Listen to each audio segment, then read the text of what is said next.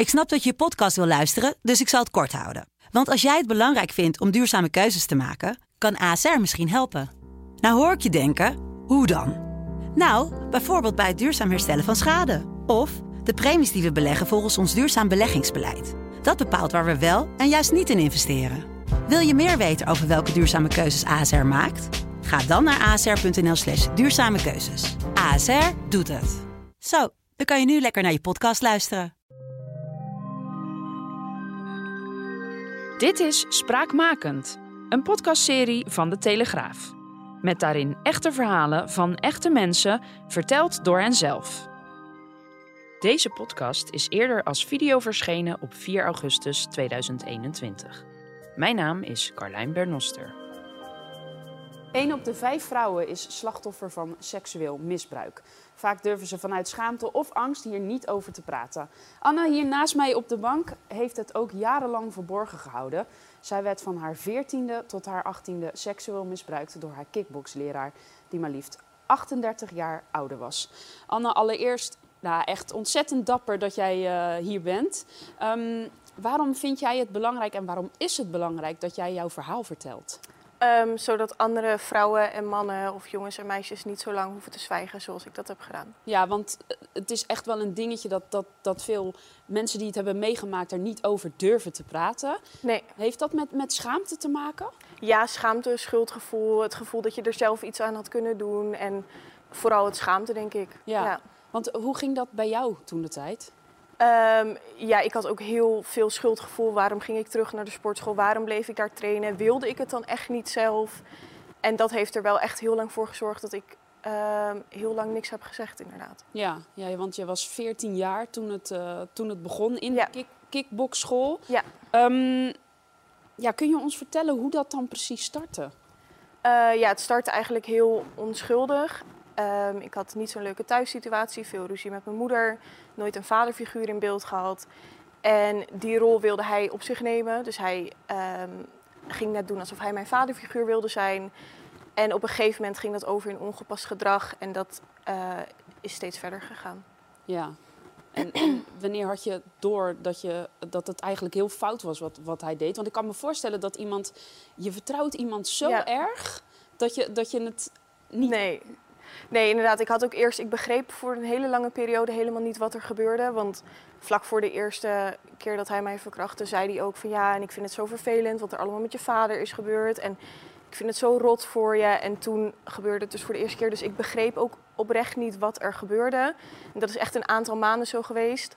En uh, toen heeft hij mij zo gemanipuleerd dat ik op een gegeven moment ben gaan geloven dat ik ook verliefd was op hem, want ja. hij verklaarde altijd dat hij verliefd was op mij. En op een gegeven moment geloofde ik daar zelf ook gewoon in. Ja, en, en is het, het, als je het vervelend vindt als ik het vraag hoor, maar is het echt een, een proces, een geleidelijk proces geweest van, van manipuleren ja, en elke keer een erg. stapje ja. verder gaan? Ja, het is heel erg, eerst wilde hij er gewoon voor mij zijn, mijn verhaal aanhoren. Was hij ook heel lief en luisterde hij ook heel goed. En op een gegeven moment werd dat gewoon steeds meer en werd het lichamelijk en...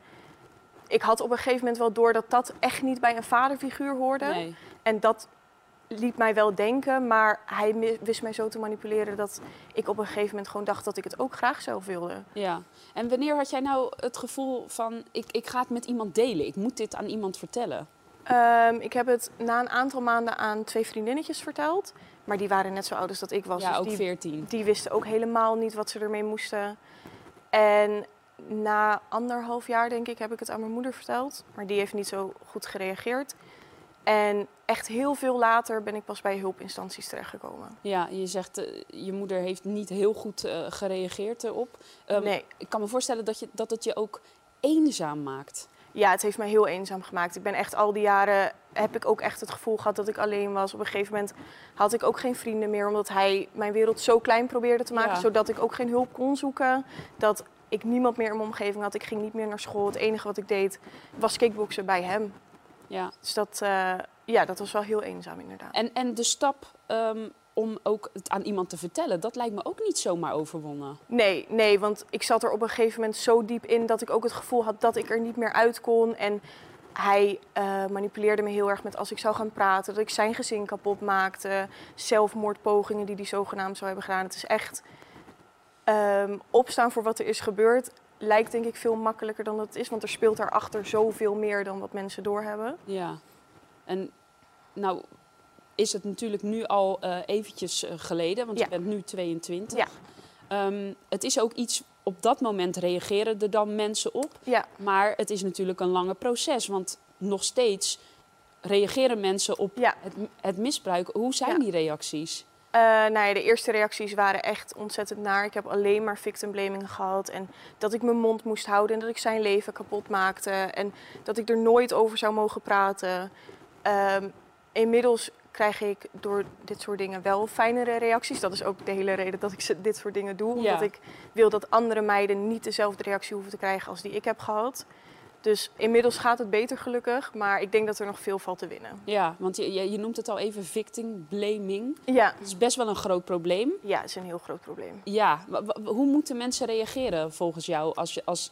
iemand naar je toe komt die zo'n verhaal, zo'n heftig verhaal als jij deelt? Ja, ik denk dat het natuurlijk voor iedereen anders is, want iedereen heeft behoefte aan iets anders. Maar ik denk dat het vooral begint bij begrip tonen, luisteren, niet oordelen, geen oordelende vragen stellen. Want dat doet die persoon waarschijnlijk zelf al genoeg, ja. daarom heeft het zo lang geduurd.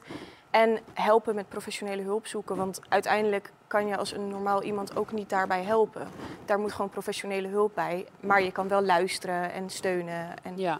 en, en als we dan een voorbeeld bijvoorbeeld moeten noemen als, uh, qua victim blaming van ja, maar je had een kort rokje aan of ja, maar je had een te kort topje Inderdaad. aan. Of, ja, ja. Dat is eigenlijk een beetje samenvattend wat ja. er vaak gebeurt. Jij bent hè? teruggegaan ja. of in mijn geval, jij kickbox, dat kan helemaal niet gebeuren. Zulke... Uh, opmerkingen heb ik wel veel gekregen. Maar jij kickboksen, dat kan helemaal niet gebeuren. Zo van, je had hem wel een klap moeten uitdelen? Zo ja, ja, inderdaad. Dat mensen denken dat ik mijzelf kan beschermen. Maar ja, een meisje van veertien tegen, tegen een man van, van ja, dat, dat bestaat ja, niet. Nee, dat is wel echt, uh, dat is wel echt heel ja. Je noemde het al even, hulpinstanties en hulp zoeken. Dat dat heel belangrijk is. Ja, absoluut. Hoe ben jij uiteindelijk bij, uh, bij de juiste hulpverlener terechtgekomen? Um, dat is best wel een lange weg geweest. Ik ben eerst bij de uh, leerplichtambtenaar terechtgekomen, omdat ik zoveel schoolverzuim had. En dat um, was ook vanwege... Dat was omdat het echt helemaal niet goed met mij ging. En daar heb ik dus ook aangegeven dat er wel daadwerkelijk echt een reden was, maar dat ik daar nog niet over durfde te praten. Toen hebben ze mij doorverstuur, doorgestuurd naar jeugdhulpverlening. Um, daar heb ik toen therapie gehad. Daar ben ik toen weggegaan. Toen ben ik in groepstherapie gegaan. Toen heb ik individuele therapie gehad. Toen heb ik een um, achtdaags traject doorlopen, traumabehandeling. Dus er is echt heel veel hulp geweest. Ja, maar eigenlijk is er altijd iemand in de omgeving nodig die iets signaleert. Ja. En die de juiste helpende hand aanreikt. Ja, ik denk dat het heel moeilijk is om dat zelf te doen en om die stappen zelf te zetten. Gelukkig zijn er inmiddels dus wel um, genoeg... Uh, instanties die dat doen, ja. zoals Centrum Seksueel Geweld, maar ja. ook Wat Kan Mij Helpen. Dus dat is wel, zulke platformen zijn er gelukkig nu wel een stuk meer. Ja, nou en je, je doet ook mee met een hele belangrijke campagne. We zien de ja. slogan hier achter ons. Ja. Wie zwijgt, stemt niet toe. Nee, absoluut niet. Nee. Mooie uitspraak. Ja. Ja. Denk ook wel de juiste inhoud wat dat betreft. Ja, inderdaad. Voor mij is inderdaad een geen ja is gewoon een nee. En zodra iemand niet reageert, lijkt het me dat het geen ja is. Nee, precies. Wat, wat, wat willen jullie bereiken met deze campagne? Wat wil jij bereiken met deze campagne? Nou ja, ik hoop dat andere jongens, meisjes gewoon eerder hulp kunnen krijgen. Dat ze niet, dat ze niet meer het gevoel hebben zich zo te hoeven schamen. Want het is nooit jouw schuld wanneer zoiets je overkomt. Het is altijd de schuld van de dader. En gewoon echt eerder hulp en je niet alleen voelen. Ja, precies. Want dat is, dat is vooral ook echt een ja. ding inderdaad, wat je ja. net ook al aangeeft. Laten we nog heel even teruggaan naar ja, jouw ontzettend heftige uh, ervaring. De dader is namelijk nog steeds een vrij man. Hij is wel ja. al veroordeeld, maar is in hoger beroep gegaan, hè? Ja, ja dus daar is het... Uh, en het rechtssysteem is zo gek dat ik heb in tweeduizend zeventien aangifte gedaan. En vorig jaar was de zitting, daarna is hij in hoger beroep gegaan. Dus waarschijnlijk gaat het nu weer... jaren duren. Hij is gewoon veroordeeld. Hij mag geen les geven aan minderjarige kinderen. Doet het waarschijnlijk gewoon. Hij loopt gewoon vrij rond. Dus ja. Wat doet dat met jou? Ja, dat maakt me een beetje, geeft me een machteloos gevoel. Want ja. ik dacht er goed aan te doen om aangifte te ja. doen. En dan vervolgens is hij ook gewoon veroordeeld. Je wordt tegenwoordig echt niet zomaar meer veroordeeld. Er nee, zijn genoeg niet. bewijzen voor.